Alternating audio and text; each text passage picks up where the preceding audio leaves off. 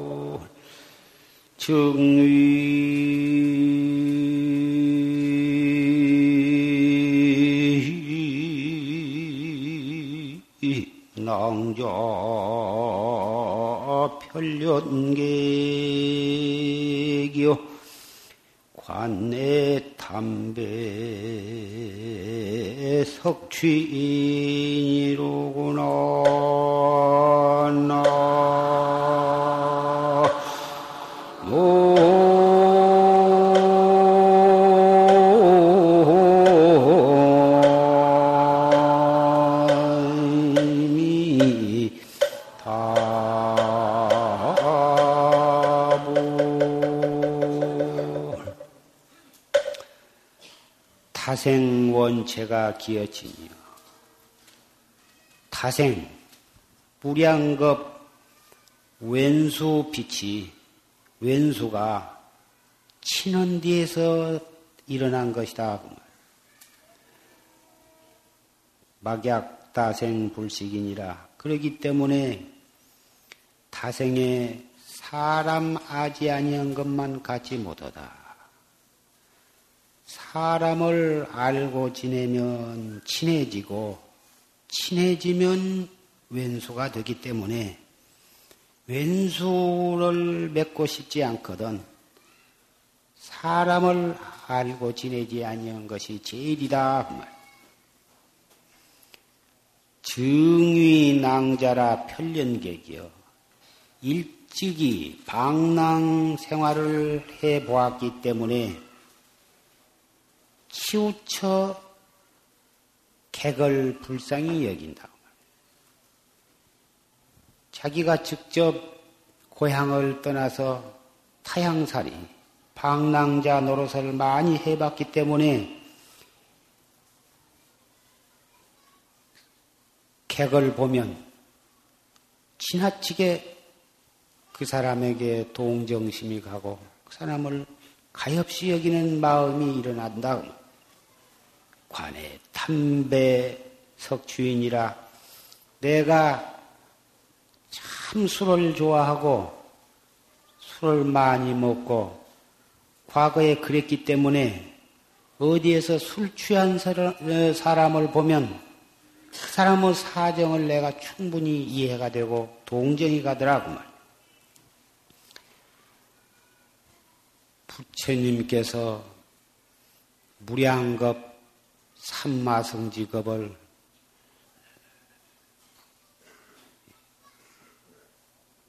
가진 고행을 겪으면서 육바라미를 닦으시고 손바닥만한 땅도 중생을 위해서 내 몸을 희사하지 아니한 곳이 없을 정도로 그렇게 수없이 많은 몸을 중생을 위해서 내 목숨, 부처님 목숨을 보시를 하셨던 것입니다. 그 백겁 동안을, 삼마승직업 동안을 그렇게 많은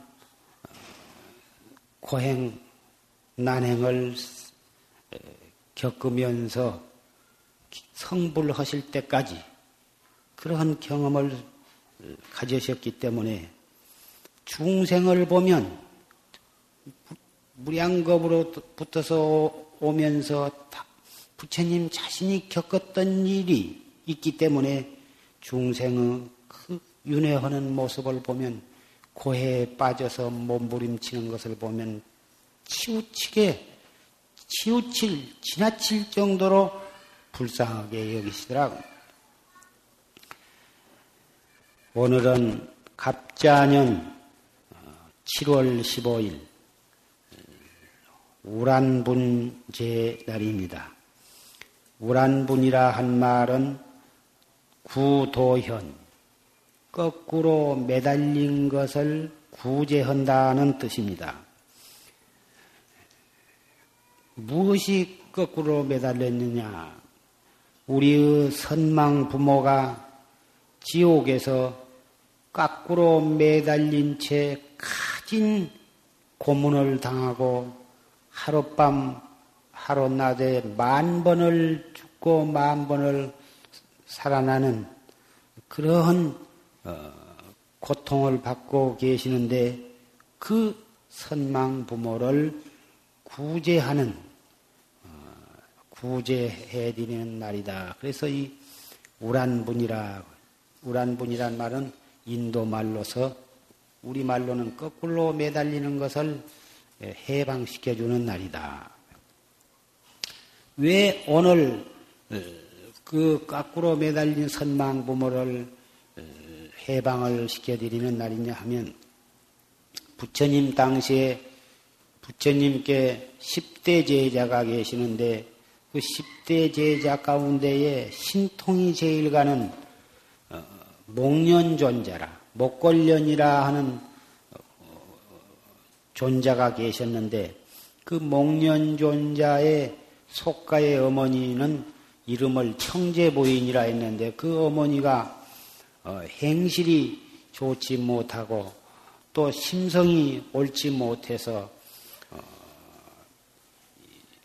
많은 어, 죄를 지었습니다. 여러분께서 예, 지옥문이라 하는 영화를 보셨으면 잘 아시겠지만 그리고 또 목련경을 보시면 잘 아시겠지만은 그 청제 부인이 행실이 좋지 못하고 심성이 옳지 못하고 살생을 많이 하고 그래가지고 결국은 죽어서 어, 지옥에 떨어져서 어, 한량없는 고를 받고 있었던 것입니다.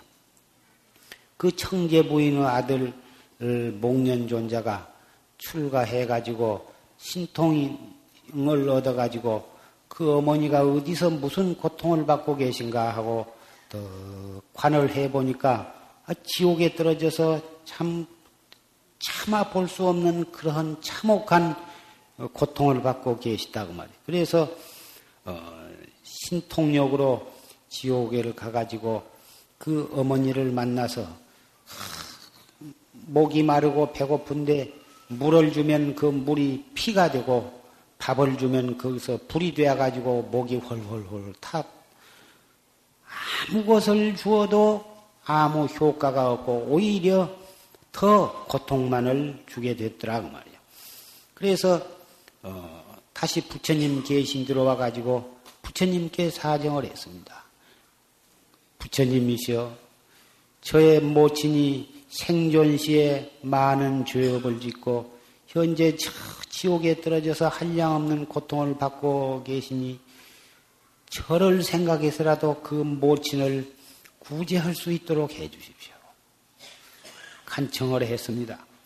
부처님은 사랑하는 제자 목련의 청을 듣고서 네가 그 모친을 구제하고 하거든 어, 7월 백종날 여름 해제하는 날 모든 선원에서 해제를 하고 대중들이 한 군데 모여서 어, 자자회를 할 때에 그날을 기해서 100가지 맛있는 음식과 과일을 어, 부처님과 그 부처님 제자들에게 공양을 해라. 그러면 그 부처님과 그 청정한 부처님 제자들에게 고향을 올리면 그 고향을 받아 잡수고 그리고 그 청정한 마음으로 축원을 해 주시면 그 공덕으로 어, 그 지옥의 그 무서운 고통으로부터 구제를 받을 것이다. 이렇게 그 방법을 일러 주셨던 것입니다. 목련 존자는 그 길로 나가서 어, 탁발을 해가지고 그래가지고 그 해제 날을 기해서 부처님과 그 부처님 제자들에게 백가지 과일과 음식을 고향을 올렸습니다. 그 공덕으로 지옥의 문이 열려서 청제부인, 목련존자의 청제부인은 지옥고를 벗어나가지고 천상에 태어나시게 되었다. 여러분이 목련경을 읽으시면 좀 더 소상한 내용이 적혀 있는 것입니다. 그날을 그 목련존자가 어머니 그 청제 부인을 천도해 드리는 그것이 시초가 되어 가지고 해마다 7월 백중이 되면 모든 불자들이 동남아나 중국이나 한국이나 일본이나 불교를 믿는 나라에서들은 백종날을 기해서 그 백 가지 음식을 고향을 올린다 해서 백종이라 그러고 그 백종날 이렇게 우람본 천도제를 3천년을 두고 오늘날까지 그것을 봉행하고 있는 것입니다.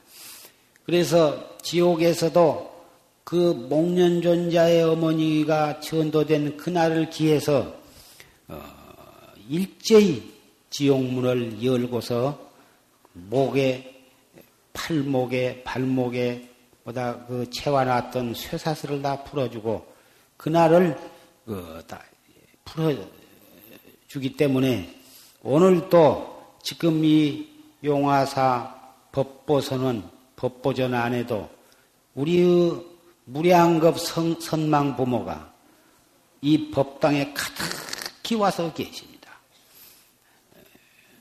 더군다나 어, 이 법회가 시작하기 전에 어, 그러한 우리의 선망 부모 또 우주 법계에 가득하신 모든 영가들을 다 이 자리에 법으로서 청해 모셨습니다.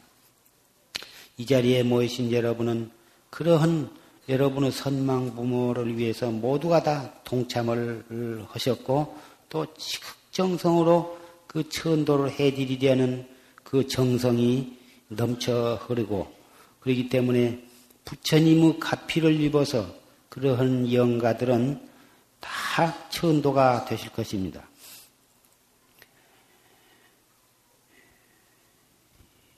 타생의 왼수빛이 데에서 일어나니 사람을 알고 지내지 않는 것이 제일 좋다. 이 개송을 여러분들이 들으시고 과연 그렇기는 그렇다. 그러니 어떻게 사람을 알고 지내지 아니할 수가 있을까? 알고 지내면 친해지기 마련이고 친해지면 나중에 언젠가는 그 왼수가 된다니 설사 그렇다 하더라도 사람을 친히 아니할 수가 없는 것이며 알고 지내지 아니할 수가 없는 것이다.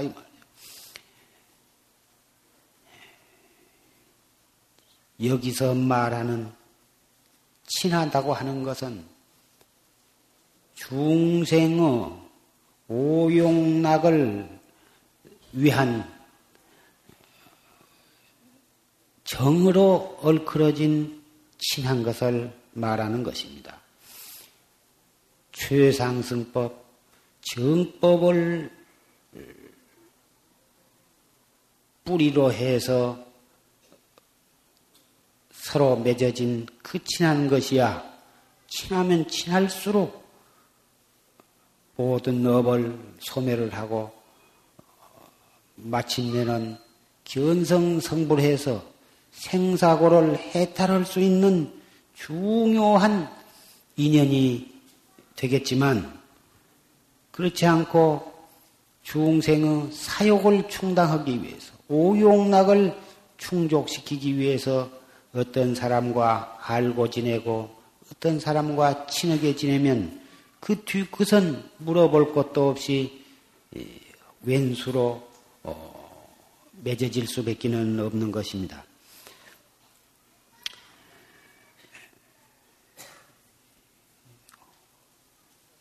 우리는 과거에 맺은 그 인연으로 금생에 부모 자식간이 되고 형제간이 형제 자매가 되고 또 부부간이 되고 친구간이 되고 이렇게 해서 일가 친척이 되고 어, 그런 관계가 전부 과거로부터 짓고 심고 맺어온 그 원인으로 해서 금생에 만나지게 됩니다마는 과연 그 맺어진 그 맺은 인연이 오용락 중생의 정으로 얼클어진 것이냐 또는 정법을 믿고 최상승법을 닦아가는 데 있어서 그런 어, 청정한 어, 인연으로 맺어졌느냐는 여러분이 잘 관찰을 해보면 짐작이 갈 것입니다. 어떤 사람은 과거에 부모, 양친 부모를 어, 모시고 있었는데 그 사람이 결혼을 하기 전에는 참 부모에게 효도를 하고 부모도 그 자식 뺏기는 모르고 그렇게 해서 어, 살았다가 그 자식을 결혼을 시켰습니다. 결혼을 해가지고 며느리를 맞이했는데 어, 그 결혼을 해가지고도 과거에 그 두 부모가 그 자식을 갖다가 너무 귀여워하고 사랑하고 자식도 어, 다 커가지고서도 항시 어머니 품에서 자고 그러다가 결혼을 하니까 결혼을 해가지고도 자기 아내한테는 잠시 형식적으로 조금 잔척하고는 금방 또 어머니한테 보러 가가지고 어머니 품 안에서 자고 그러니까 어머니는 참 결혼을 해가지고도 이놈이 마음이 변하지 않고 엄마를 그렇게 사랑하는구나. 참 흐무독게 생각을 했지만 아, 신부 입장에서는 아, 결혼을 했는데 자기하고 같이 하룻밤을 정답게 지내지 아니하고 시간만 있으면 시어머니 방으로 가부르고 가부르고 하니까 혼자 본의 아니게 독수 공방을 하게 되니 이런 참 도저히 참을 수 없는 정신적 고통을 받으면서 하루하루를 살다가 참다 참다 못해. 나중에는 정신병이 걸릴 정도로 정신 쇠약이 걸려 가지고 그렇게 거의 미친 사람처럼 막 울고 불고 떠들고 바가지를 긁고 그랬다. 만나기만 하면 부부간에 싸우고 그러니까 참 그 신랑도 어참 맞이 못해서 그 달래기 위해서 어머니 방에는 차츰 덜 가고 어 자기 아내를 위안을 해주고 그런데 그 어머니와 아버지는 이놈이 결혼을 하더니 처음에는 잘 오더니 차츰차츰 지 집한테 빠져갖고 오지도 않는다 해가지고는 영 이 속에 섭섭하고 참 그놈이 예미의 은혜를 잊어버리고 이미애비의 어, 사랑을 배반을 한다 해가지고 굉장히 노엽게 생각하다. 너무너무 노엽게 생각하고 밤잠을 못 자고 그 아들이 자기 방에만 오면 조금 가슴이 조금 후련하고 며느리 방에만 가면 주먹 같은 놈이 침으로 오르면서 잠도 안 오고 부해가 나서 견딜 수가 없다고 말. 그러다가 참 어머니가 병이 나고 어, 도대체 에, 이리 가자니 어머니가 안 되었고 저리 가자니 아내가 안 되었고 중간에서 진퇴양난이 되었지만 그래도 우선 자기 부모는 부모고 아내는 아내다 해가지고 주로 아내와 생활을 같이 하고 그러는데 그 어머니가 비용이 나가지고 참 공양도 못 자시고 그러다가 너무 속을 썩어가지고 어, 중풍 걸려가지고는 대소변을 받아내게 되었다.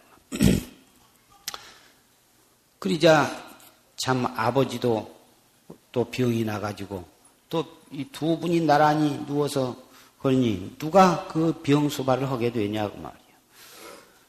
결국은 그 아들과 며느리가 그 병수발을 하게 되었는데 아들은 자기 부모니까 어, 성의를 다해서 하려고 그러고 며느리는 은근히 속으로 감정이 좋지 못해가지고 처음에는 좀 헌척하더니 너무 그 방만 들어가면 너무 참 대소변을 막 이부자리에다가 싸고 그래서 도대체 그 방만 들어가면 창자가 뒤틀려서 들어갈 수가 없고 처음에는 억지로 참고 좀 했는데 나중에는 창자가 뒤틀리긴 통해 도저히 들어갈 수가 없고 차츰차츰 오래 앓게 되면 효자가 없다고 옛날부터서 그런 말이 있는데 한 달, 두 달, 반년, 일년, 이때 삼년 한 동안에 병 증세는 점점 악화가 되어서 꼼짝을 못하면서 먹기는 영판 많이 먹고 싸기도 많이 싸고 그런다고 말. 그러니 그 자연히 어, 어, 며느리 그렇지 않아도 별로 효심이 없었던 며느리라 빨리 어떻게 그냥 죽어버렸으면 제발 좀 빨리 죽어버렸으면 한 생각을 항시 가지고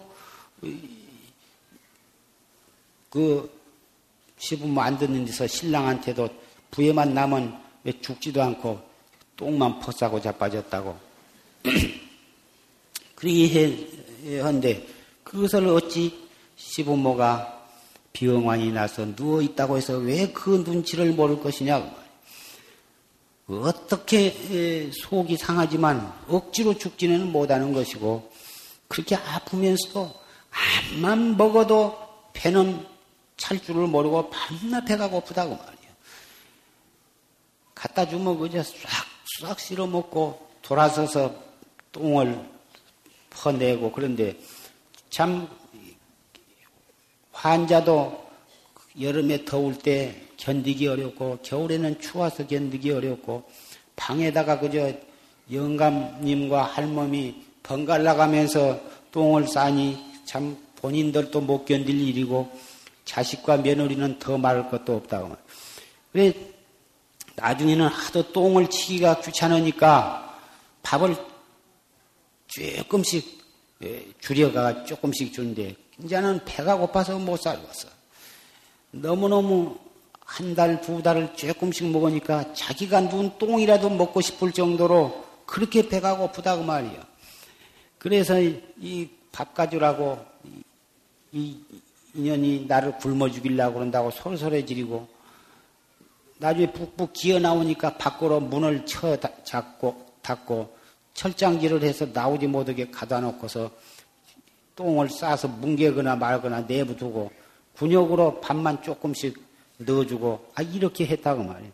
그러다가 밥도 형식적으로 조금씩 넣어주니까 배가 고파서 기진맥진 하다가 소리소리 지르다가 또 쓰러지고 그러다 가지고 결국은 그 어, 처음에 영감님이 먼저 돌아가고 그 다음에 그 할머니가 죽었습니다. 죽은 뒤에는 장사는 아주 급한스럽게 마을 사람 채모도 있고 그러니까 잘 지내서 장례를 치렀는데 머지않아서 그 이 아들 며느리 며느리는 태기가 있어서 아들을 낳습니다. 낳는데 쌍둥이를 낳는데 처음에 날 때 울음소리가 없어.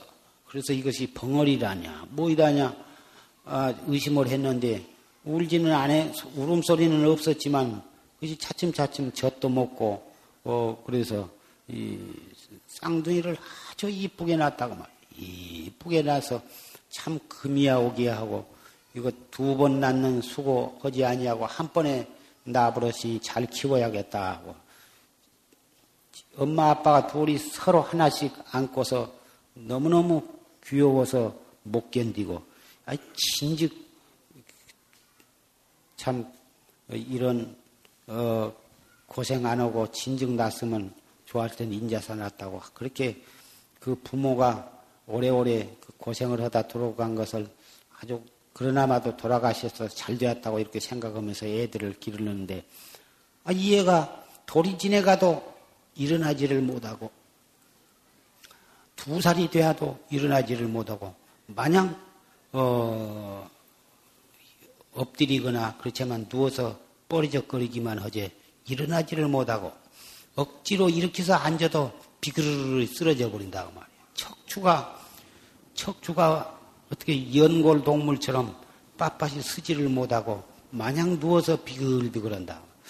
그거 참 이상하다고 아무리 허리를 문질러 봐도 소용없고 어, 이렇게 씌워봐도 소용없고 세 살, 네 살, 다섯, 여섯, 일곱, 열이 되도록 종래 일어나지를 못하고 밤낮 1년 여둘 달 누워서 똥오줌을 싸고 비글비글비글 한다고 말이에요.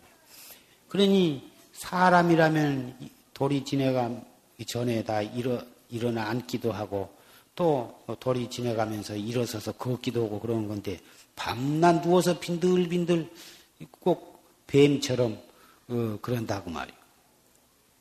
그래도 어, 그것을 어떻게 하냐고 말이에요. 엄마 아빠가 그나마 항시 들여다보고만 있어야지 조금 딴 데로 가서 일을 보거나 한눈만 팔면 그 고래고래 소리를 지르고 울고 도대체 밖에 나가서 일도 못하고 어디 더군다나 갈 데가 있어도 가도 못하고 참 고약하게 되었어. 그래도 그것이 불쌍하기가 그지없지만은 자식이라 어떻게 하는 것이냐고 말이에요. 죽일 수도 없고 버릴 수도 없고 참 자식만 쳐다보면은 가슴이 미어질 것 같이 불쌍하고 가슴이 아프지만 그 어떻게 하느냐고 말이에요. 그림이 차츰차츰 커가지고 10살, 20살 되는데 나이가 들어갈수록 성질까지 고약해져가지고 조금만 비유가 틀렸다 하면은 누워서 온갖 것을 다 때려붓고 심술을 부리는데 걷잡을 수가 없다고 말.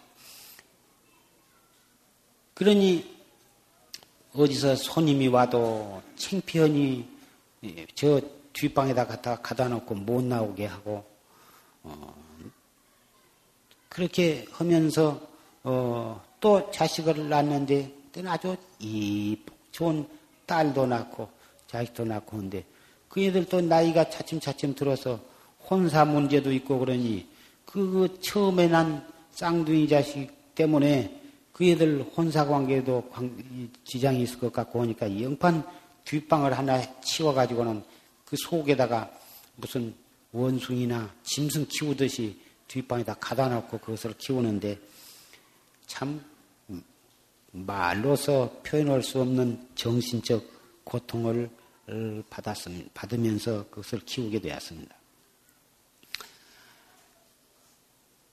필시 그 누워서 여러 해를 병고 생활을 하면서 그 사랑하는 자식과 며느리로부터 푸대접을 받고 효도를 받지 못한 채 고생을 하고 똥오줌을 싸다가 너무너무 억울하고 어, 분한 마음을 품은 채 숨을 거둔 그 부모가 죽어가지고 바로 자기 집 어, 자식으로 태어났지 않는가 그렇게 생각이 드는 것입니다. 원래 에, 할아버지, 고조 할아버지, 증조 할아버지, 할, 할아버지 할머니가 돌아가시면 제일 인연 깊은 집이 바로 자기 집이니까 자기 집에 저 밑에 손자로 태어나고 또는 손녀로도 태어나고 또 때로는 다른 집에 태어나 가지고 며느리나 손주 며느리로 또 그 집에 와서 살게도 되고 그러기 마련인 것입니다. 노년에 사랑하는 자식과 며느리로부터서 참, 참 형용할 수 없는 그 불효를 받고 고통을 받고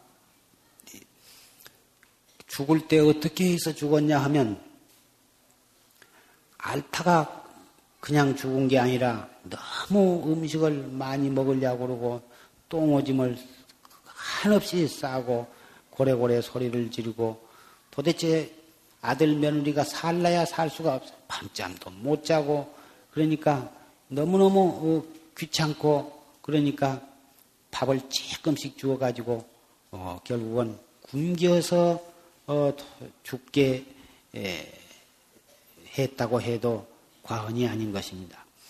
사람이 죽을 때에 편안한 마음으로 어, 숨을 거두어야지 원한에 사무치고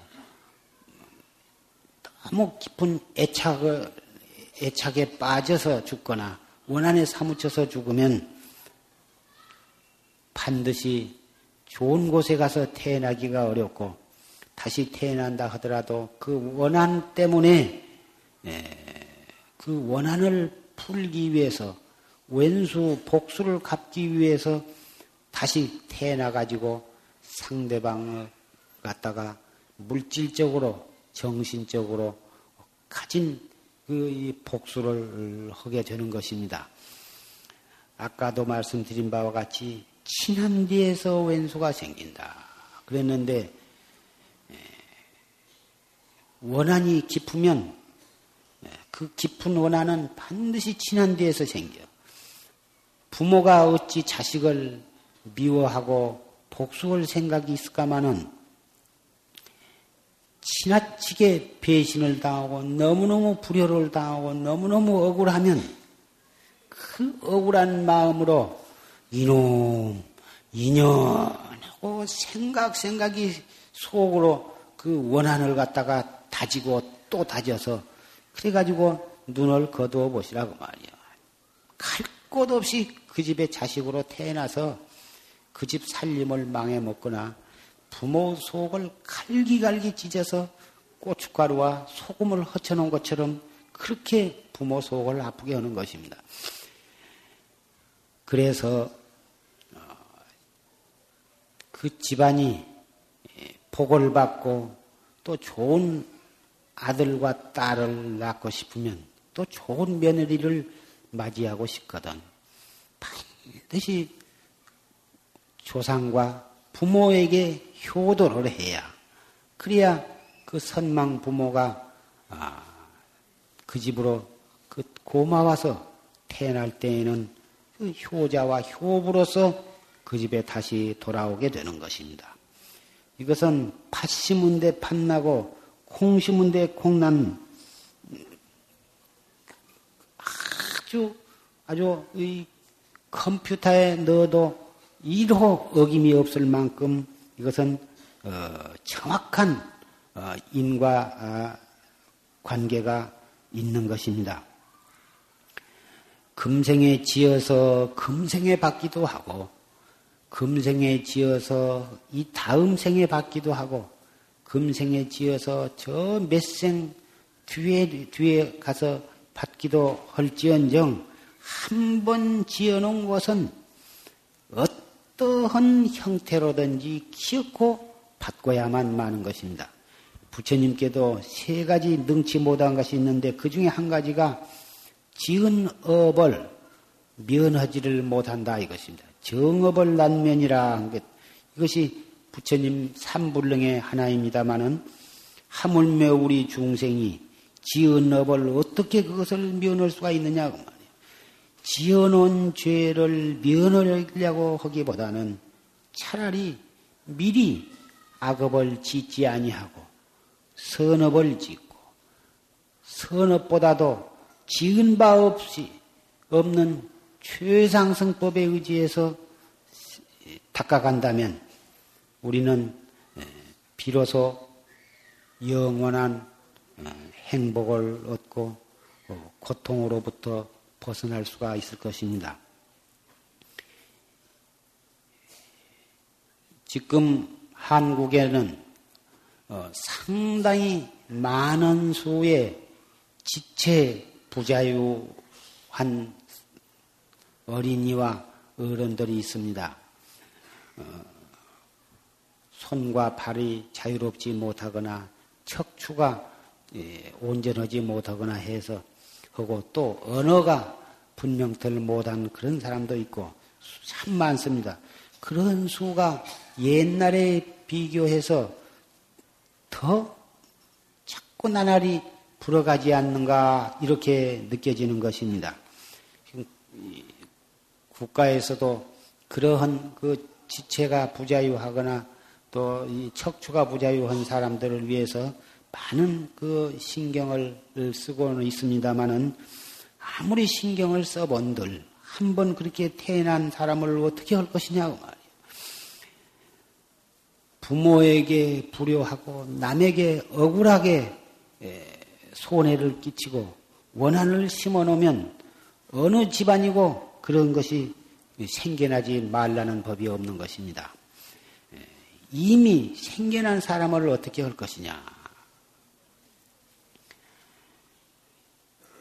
그것을 보고 가슴이 아프고 불쌍하고 참 그거 그러기는 그지없지만은 그렇다고 해서 그것을 추호도 미워하는 생각을 갖지 말 것이며 왼수같이 생각하지 말 것이며 남 보기에 창피하게 생각하지 말 것이다 그 말이에요.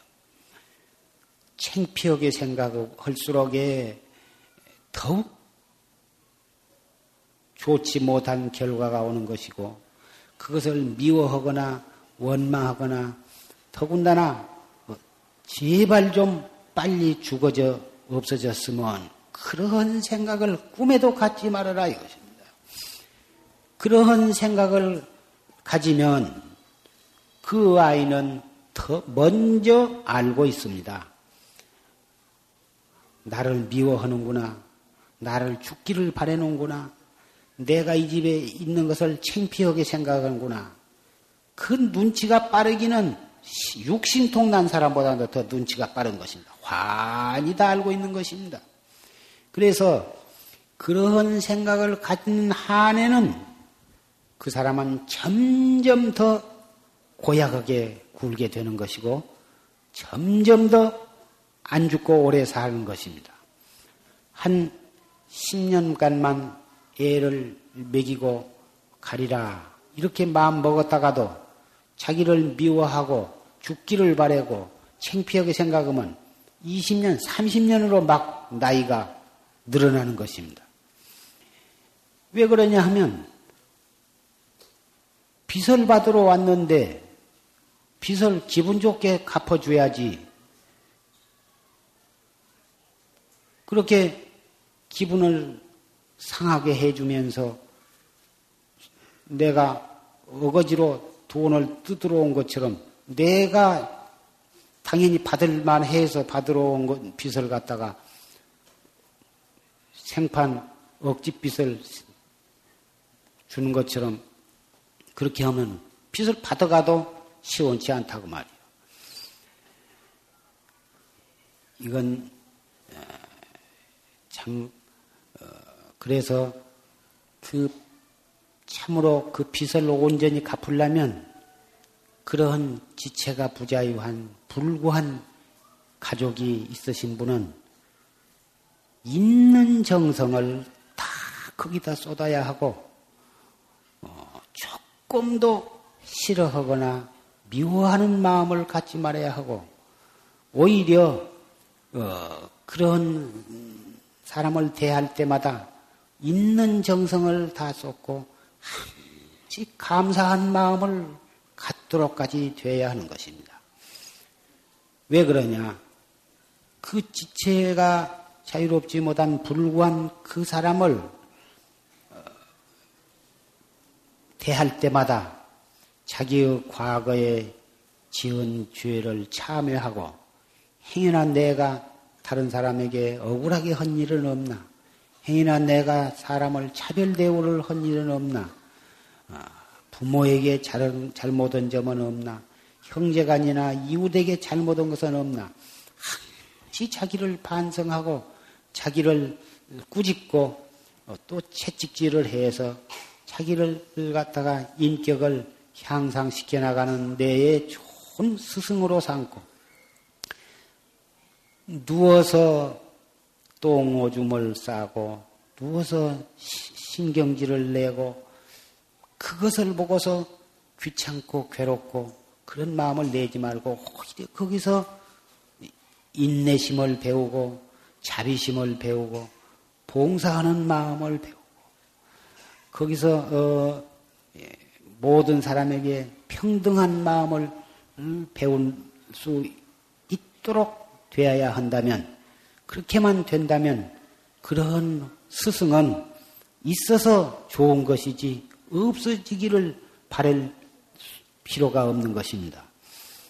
예, 그 집에 아주 우리 집안 식구 모두가 저 애를 보고서 배우고 느끼고 서로 어, 화합하고 그렇게 해서 나날이 향상되어 가고 그런다면 자연히 모든 식구가 그 사람 그 애를 보고서 항시 흐뭇한 눈초리로 그 애를 지켜봐 주고 감사한 마음으로 그 애의 시중을 들어준다면 그 애는 어, 신경질도 안 부리게 될 것이고 아주 어, 온 집안 식구들의 마음을 편안케 해주면서 어, 인연이 닿을 때까지 그렇게 있다가 과히 오랫동안 어, 그 집에 머무르지 않고 다시 원한을 다 풀어버리고 좋은 곳으로 가서 태어나게 될 것입니다. 그 사람들이 지은 죄가 얼마만큼 많은가에 따라서 시일은 어, 차이가 있을 것입니다만은 설사 과거에 지은 업이 많고 빚이 많으면 좀 더 오래 머물러 있는다 하더라도 집안 식구가 그러한 마음가짐으로 상대를 하게 된다면 구태 빨리 죽기를 바랄 필요도 없는 것입니다. 이건 내가 그러한 사람을 도처에서 그런 것을 봐왔기 때문에 이러한 오늘 이 우란 문제를 맞이해서 어, 가족 인연 관계, 형제 간 인연 관계, 부모 자식 간의 인연 관계, 이웃과의 인연 관계가 전부 다 그러한 원인으로 해서 또 그렇게 만나지기 때문에 나를 해롭게 하는 사람을 만나더라도 복수를 할 것이 아니라 거기에서 인과법을 깨닫고 자기를 반성하고 참여해서 자비로서 어, 상대하게 된다면 왼수가 다시 또 은인으로 변하게 될 것입니다. 더군다나 최상승법을 믿고 실천한 사람이라면 그런 과거의 업으로 왼수로 만났다 하더라도 그 왼수가 도업을 성취하는데 도반으로서 만나지게 되고 스승으로서 만나지게 될 것입니다. 이렇게 해 간다면 이것이 바로 온 국민이 화합을 하게 되고 서로 도우고 사랑할 수 있는 그러한 한 결례가 될 것이고 이러한 정신을 확대해 나간다면 온 세계도 한 가정이 되고 한 가족이 될 수밖에 는 없으리라고 생각이 됩니다.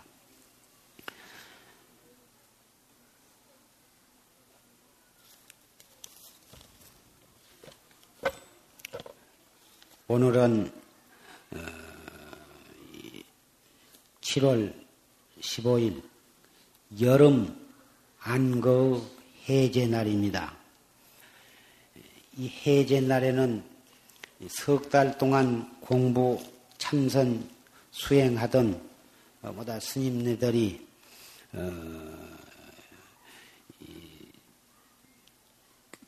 해제를 하고 또 걸망을 지고서 또 스승을 찾아가기도 하고 도반을 찾아가기도 하고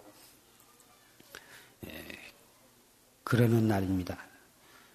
결제 동안에는 출입 왕래를 금하고 다 한 군데 모여서 규칙을 지키면서 겨울 석 달, 여름 석 달을 발을 묶어놓고 그리고서 어, 정진을 하다가 해제를 맞이하면 어,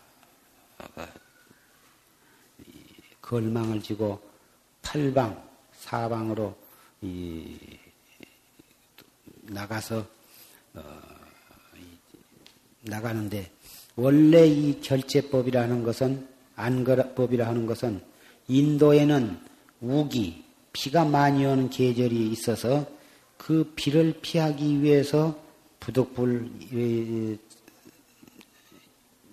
지원정사나 중림정사나 이런 그 절에서 어, 그 비를 피하기 위해서 절에서 모두 모여가지고 정진을 하다가 우기가 지내면 다시 그 절에서 떠나가지고 숲 속에 들어가서 어, 숲 속에서 자고 또 탁발해서 공양을 하고 숲 속에서 밤새 정진을 하고 그렇게 수도 생활을 하기 때문에 그 결제 해제라고 하는 것이 있었던 것입니다. 만약 참선을 해서 빠른 시일 내에 결정코 견성 성부를 하고자 할진대는 오늘 해제를 하고서 어, 걸망을 지고 어디를 가시건 간에 가시는 발걸음 한 걸음 한 걸음 걷는 것이 그게 바로 어, 선방입니다.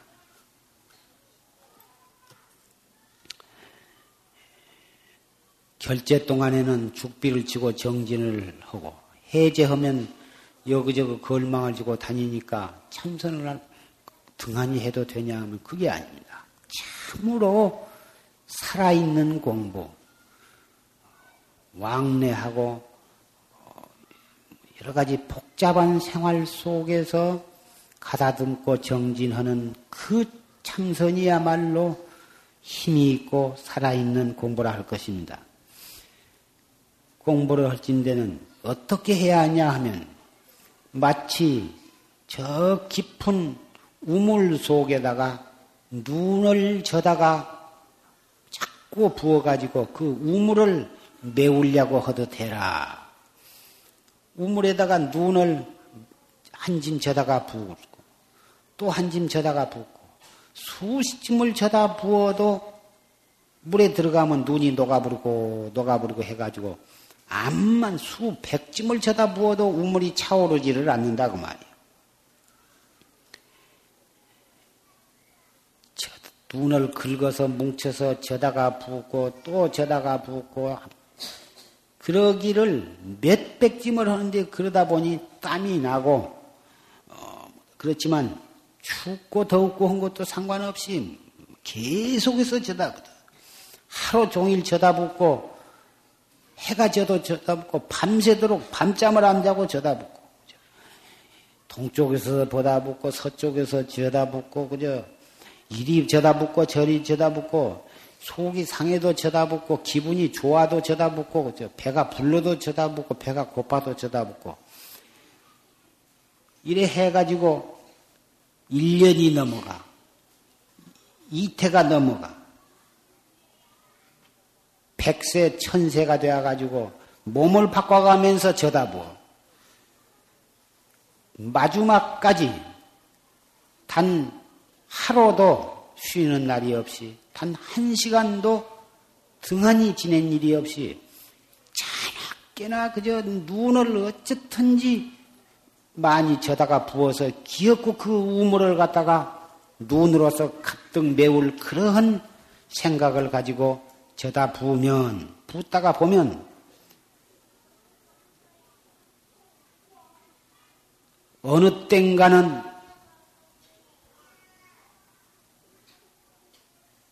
그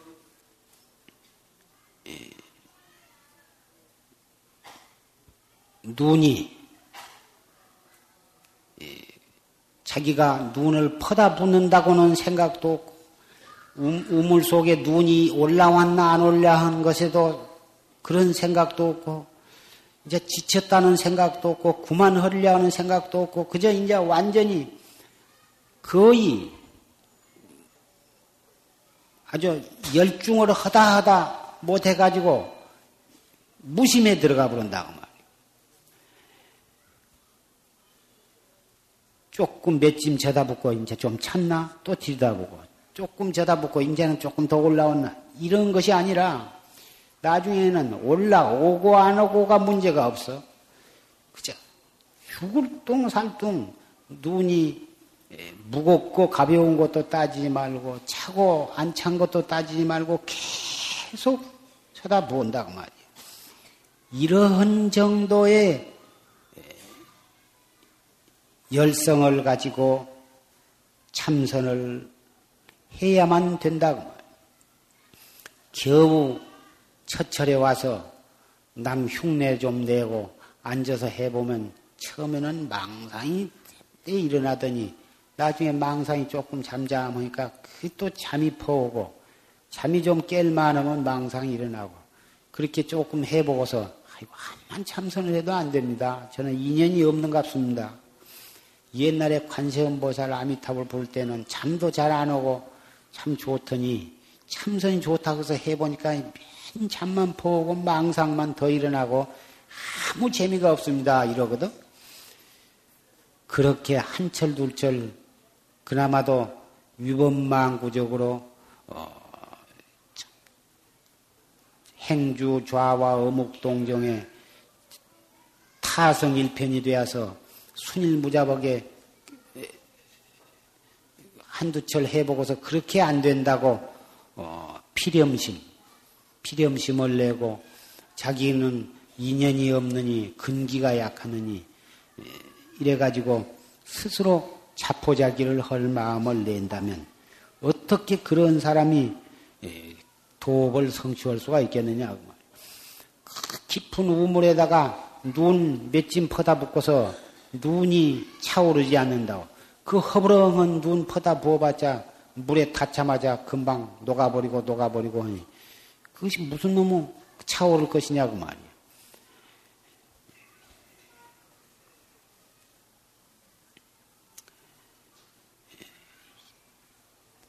깊은 우물에 눈 퍼다붙듯이 해가 넘고 백천만급이 지내도 차고 안 차고 한 것도 따지지 말고 계속 퍼다볼 만한 그러한 끈기를 가지고 해 나간다면 어찌 안 될 것이냐고 말이에요.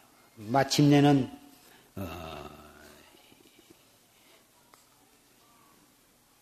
지다 붙는 놈이나 우물이나 눈이나가 전부가 다 하나가 되어서 어, 호련히 음, 어떤 계제를 만나면은 툭 터져가지고 결국은 확철대오를 하게 되는 것이다. 이 공부는 자기가 자기를 찾아서 자기를 깨닫는 법이기 때문에 어떠한 방법으로 어떻게 하느냐 그것이 문제지 기억고 되고야만 만다고 하는 것을 확신을 가져야 하는 것입니다. 부처님을 비롯한 역대 조사가 다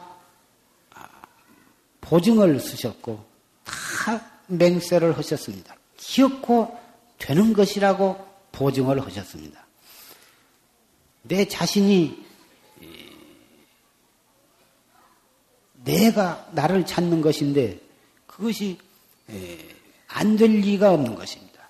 주머니 속에 들어있는 물건은 손만 집어넣으면 거기에 있는 것이고 어, 항아리 속에 자라를 넣어놓은 것과 같아서 그 자라라는 놈이 아무리 뻘적거려 봤자 밤에 가봐도 그 항아리 속에 들어있고 낮에 가봐도 항아리 속에 들어있는 뜻이 내게 있는 것을 나를 찾는 것이요.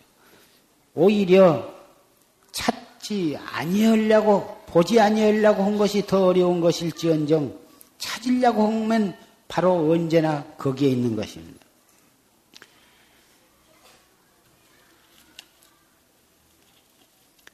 남부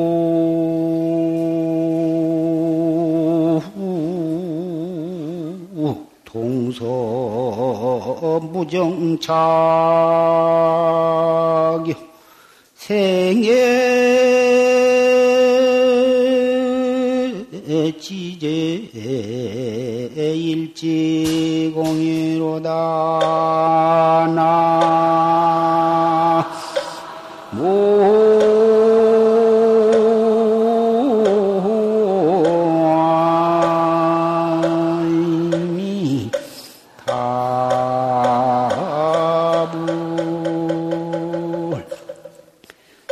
설두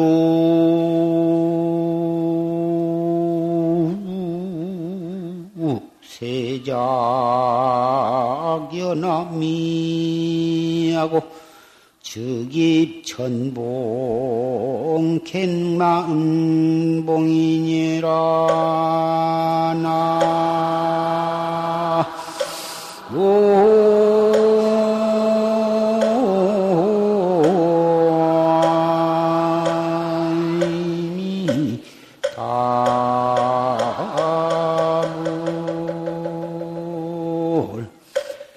남북 동서 무정착이요 생애지제 일지공이라 동서남북에 정착한 것이 없어 동쪽으로도 가서 공부하고 서쪽으로 가서도 공부하고 동서남북 아무디라도 가서 공부를 할 수가 있다고 말이에요.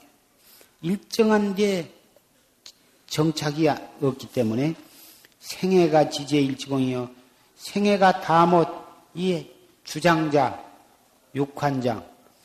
다 옛날에는 스님네들이 어디 행각을 할 때는 다 육환장을 짓고 댕겼던 것입니다. 다음 어디 지팽이 하나에 달려 있다고 말이야. 설두의 세작연하며 혀끝으로는 무엇을 먹고 사냐 하면은 구름과 안개 연기를 먹고 살아.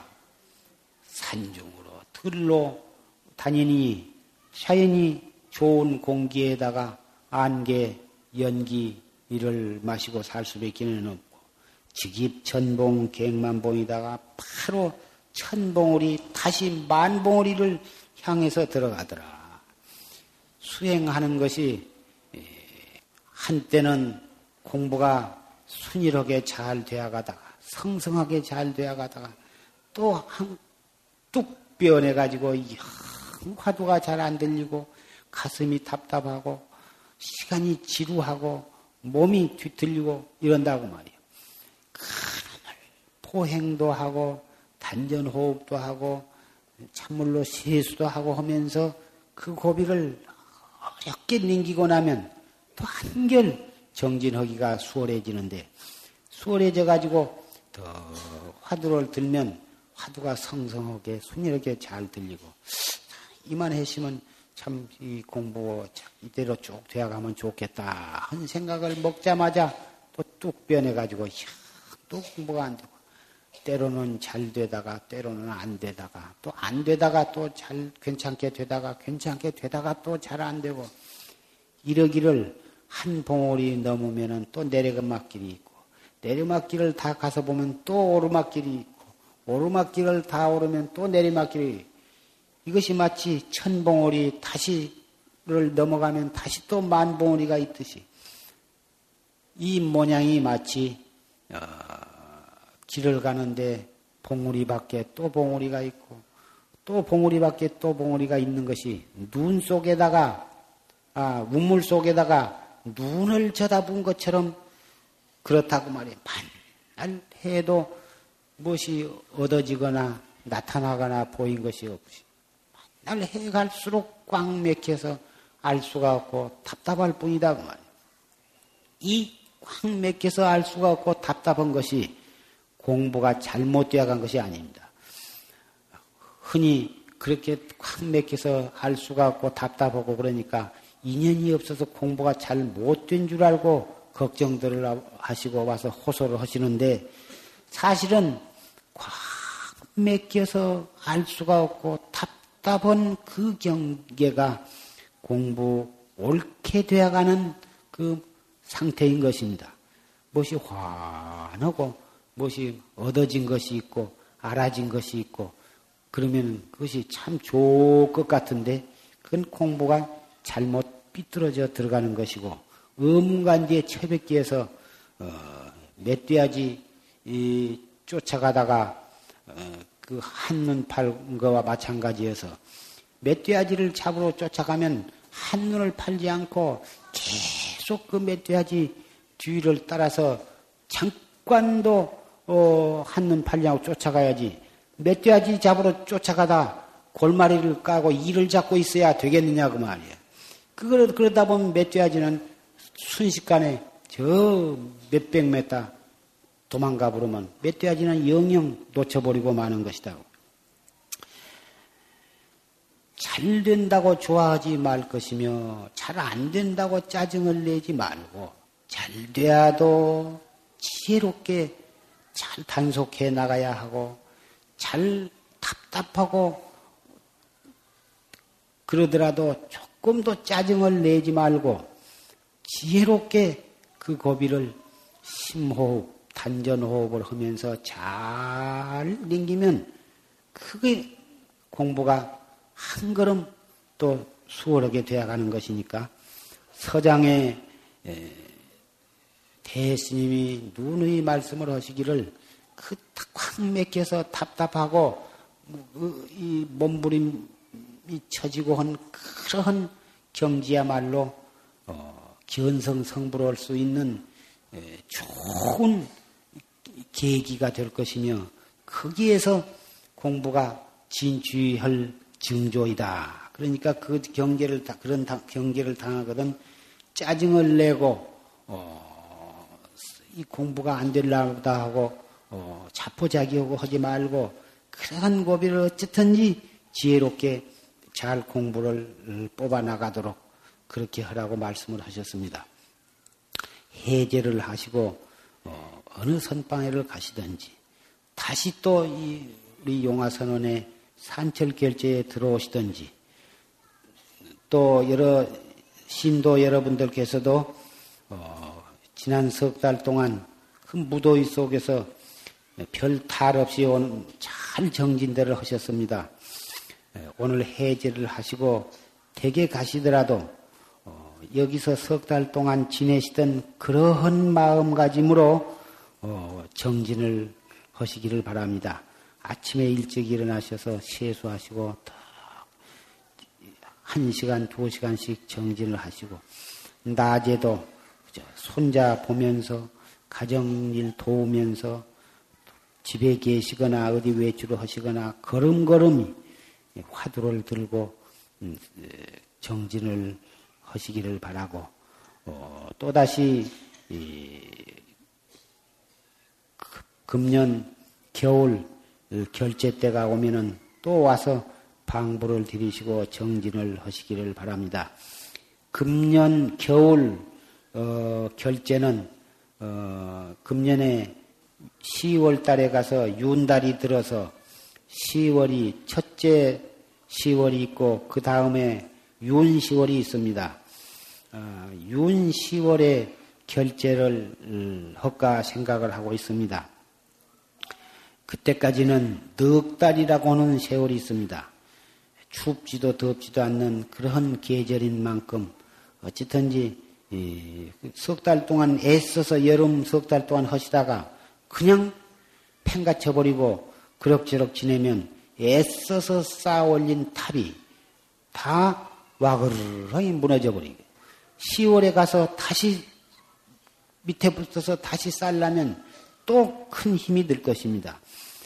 그 탑을 갖다가 잘 허물어지지 않도록 간수를 하시고 댁에 가서도 계속해서 그 탑을 쌓아 올려 놓으시면 10월에 가서 그 뒤설 이어서 하신다면 어, 참 훌륭한 탑을 쌓으시게 될 것입니다. 결제 때 모여서 정진을 하신 것은 해제 때 생활 속에서 시끄러운 속에서 잘 하기 위해서 이 결제를 한다고 해도 과언이 아닌 것입니다. 도에 있어서는 승려, 승속이 없는 것입니다. 스님네라고 해서 꼭 도를 닦아야 하고 세속에 계신다고 해서 도를 안 닦아도 좋은 것이 아닙니다. 오히려 세속에 계신 분일수록에 도를 더 열심히 닦아야 하는 것입니다. 왜 그러냐? 세속에 사시면 아무래도 어, 본의 아니게 이리저리 얽혀서 업을 많이 짓게 되고 도 닦을 기회는 점점 어, 희박하기 때문에 그럴수록에 몇 배를 더 노력을 하고 애를 써야만 어, 다소 어, 공부가 되어갈 수 있기 때문에 내생일을 생각하고 장찬일을 생각해서 어, 더 열심히 공부를 해 주시기를 간절히 부탁을 드립니다. 지난 일요 법회 때 용화 선언에서 간행한 선가 구감을 그때 참석한 사부 대중 여러분께 논하드렸는데 그때는 그 발견을 못해서 그냥 드렸는데 논하드리고 나중에 살펴보니까 176페이지 어, 다섯째 줄에 꼭대기에 충언이라 한 한문 글자 충자가 그 희미하게 되었습니다.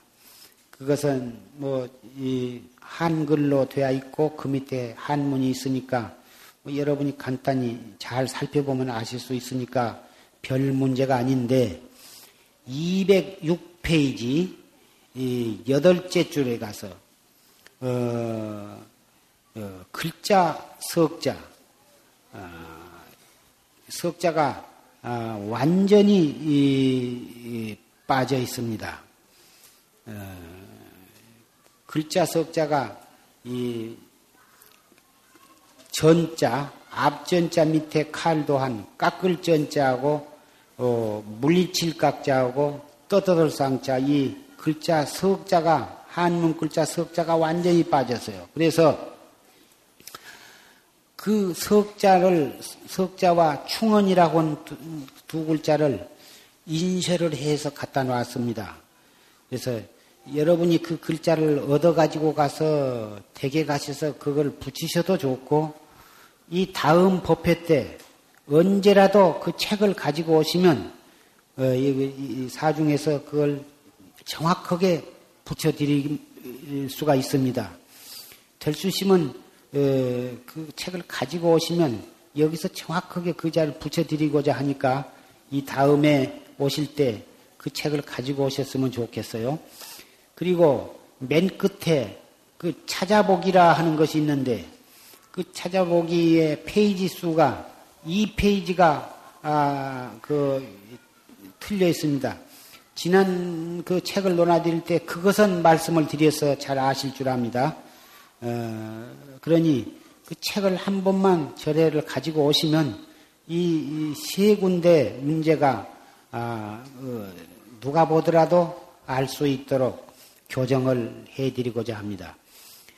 그리고 어, 그때 일요법회 때 참석 못하신 분은 사무실에 오시면 책을 한 권씩을 드릴, 드리겠습니다.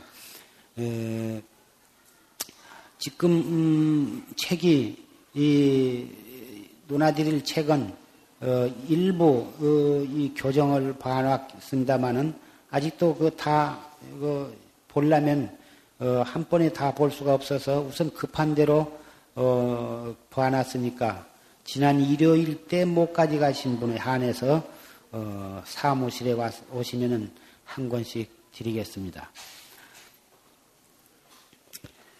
오늘은 어, 백종날 우람분을 맞이해서 우리의 선망 부모를 천도해 드리는 그러한 날입니다.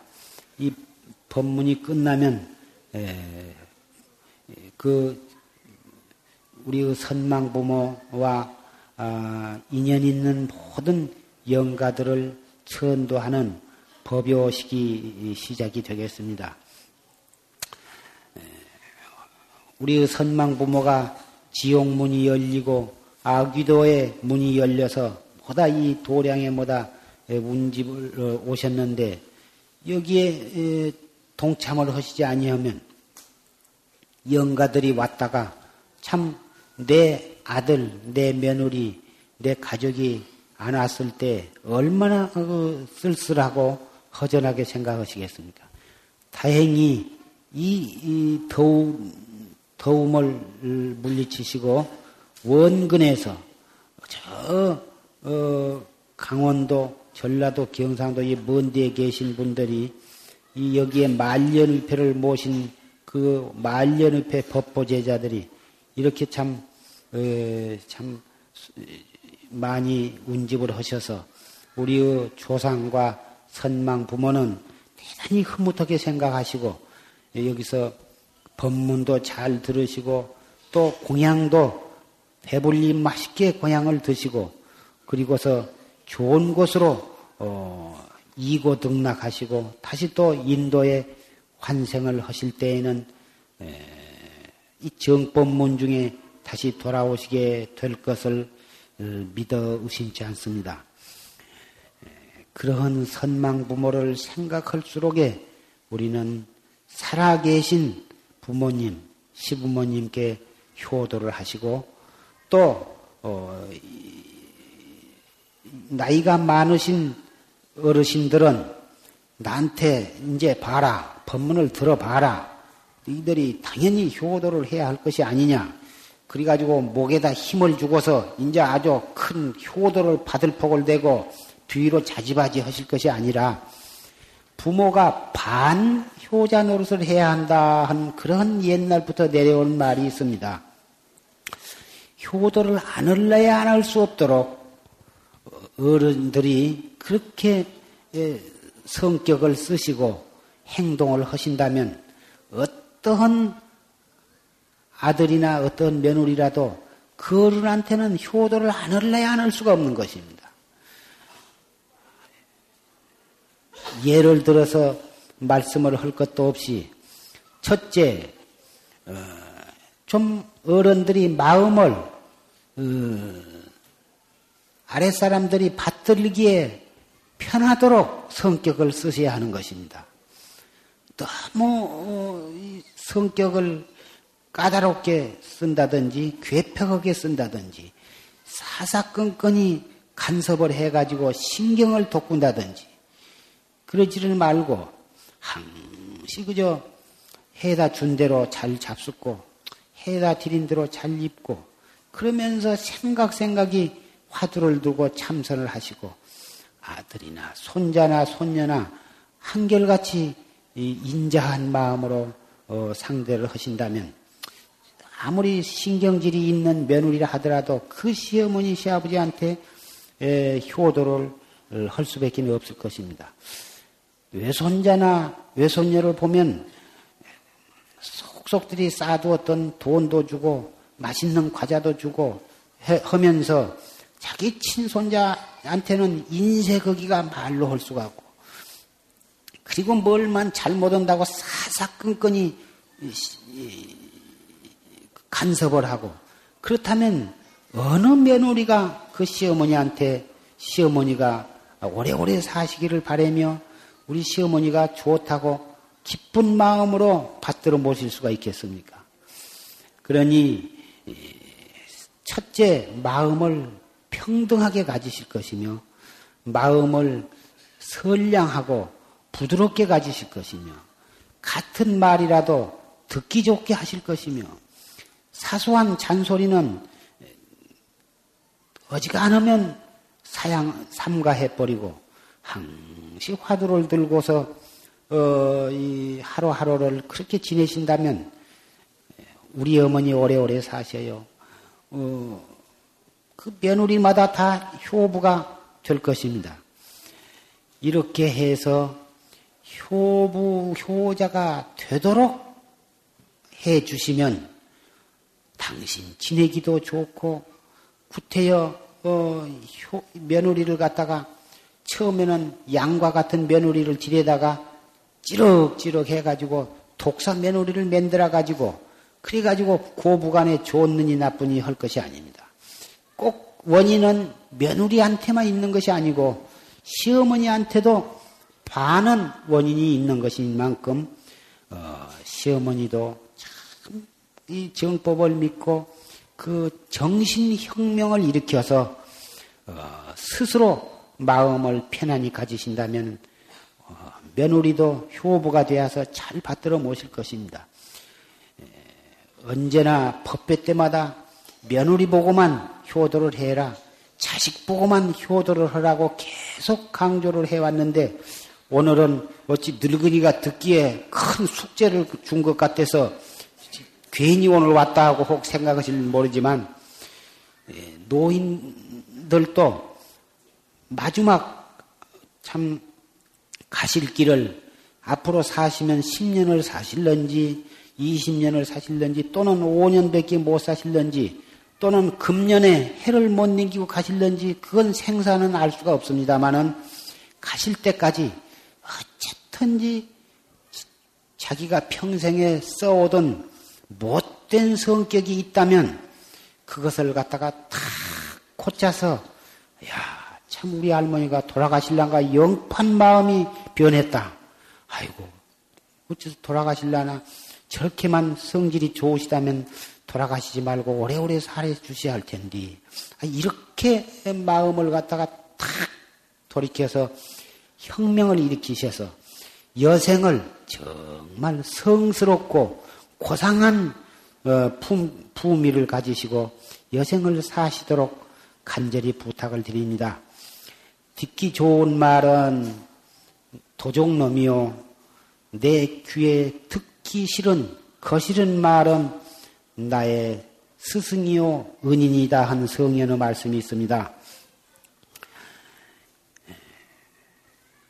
젊은 사람은 젊은 사람대로 마음 씨를 바로 먹고 어, 정법 믿는 불자로서 어, 올바르게 살아가고 연세가 많으신 분은 많으신 대로 내가 이제 80이나 됐는데 내 버릇을 내년이 고칠 줄 아느냐 이런 그, 생각을 가질 것이 아니라 80이 아니라 100살이라도 고칠 것은 고쳐야 하는 것입니다. 금생에 고쳐놓지 아니하면 내 생에는 더 고약한 인간으로 태어날 거예요. 고약한 성격을 가지고 태어나면 누가 대우를 해주며 누가 받들어주면 누가 그 사람을 좋다고 할 것이냐 그 말이에요. 그러니 하루 하루 있다가 돌아가시더라도 못된 성격은 참여하고 고쳐야 하고 한 시간 후에 돌아가시더라도 못된 성격은 고쳐놓고 숨을 거둬야 하는 것입니다. 취묘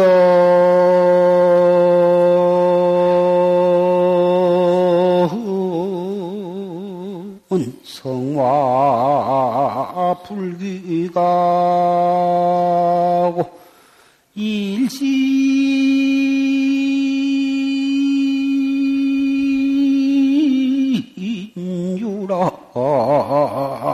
제천에로구나 나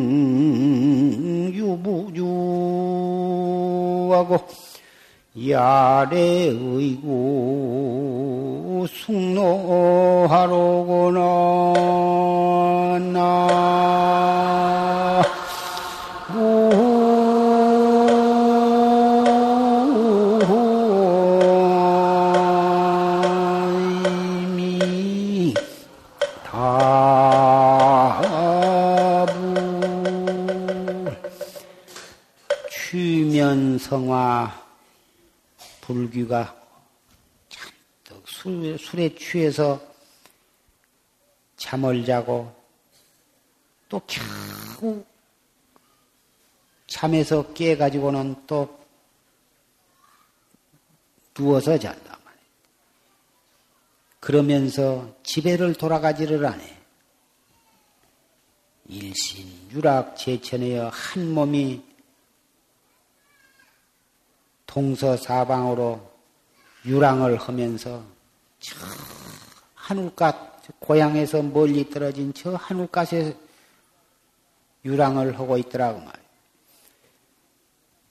우리가 본래는 부처님인데 한 생각 잘 못 먹은 탓으로 해서 우리의 본 고향에서부터서 떨어져 나와 가지고 청처 없이 타양살이 신세를 면치를 못하고 있는 것을 비유해서 말하는 것입니다. 여러분들은 부모가 있고 내 집이 있고 하니까 내 고향에서 살고 있다고 생각하실는지 모르지만 성불을 하기 전에는 어디가 있든지 간에 타양살이에요. 자기의 본 마음자리를 깨닫지를 못하고 중생의 오용락과 탐진치 삼도그 세계에서 계속해서 방황을 하고 있는 신세다 그 말. 불조 위중 유부주하고 부처와 조사의 그 번듯한 그 자리는 마다고 나와서 야래의구 승로하여 오늘 밤에도 또 갈대꽃 갈대꽃 밭에서 또 밤을 지새게 되어서 언제까지 이 타양살이 신세 우리의 조상이 사시고 부모가 사시고 그런 우리의 마음의 본 고향으로 돌아가게 될는지 계속 엄만 퍼지고 생사 윤회를 끝없이 하는 동안에 고향 땅은 잡초에 우거지고 누가 돌보아 줄 것인가?